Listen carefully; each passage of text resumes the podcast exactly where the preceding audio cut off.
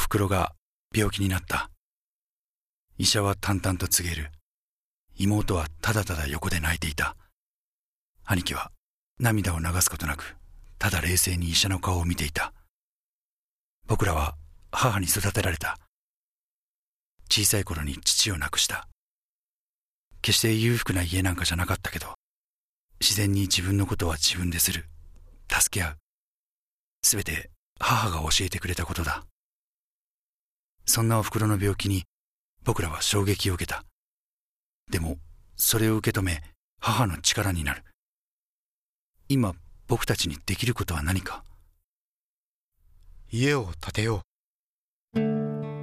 その兄貴の静かな一言に、妹も俺も黙ってうなずいた。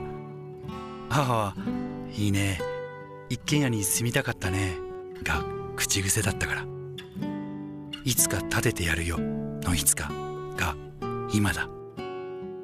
決めてからは本当に早かった。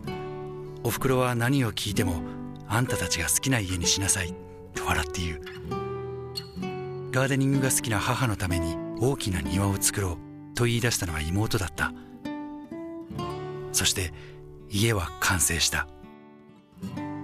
まあ出来上がった家を見て母は涙で何も言えずにいた。ここでこれからの母の人生を花のように過ごしてほしい。もちろん僕らの支えと愛情のもとで。あれから随分時間が経った。母は今日も庭で花に水をあげながら笑っている。人を温める家、人を優しく包む家、タマホーム。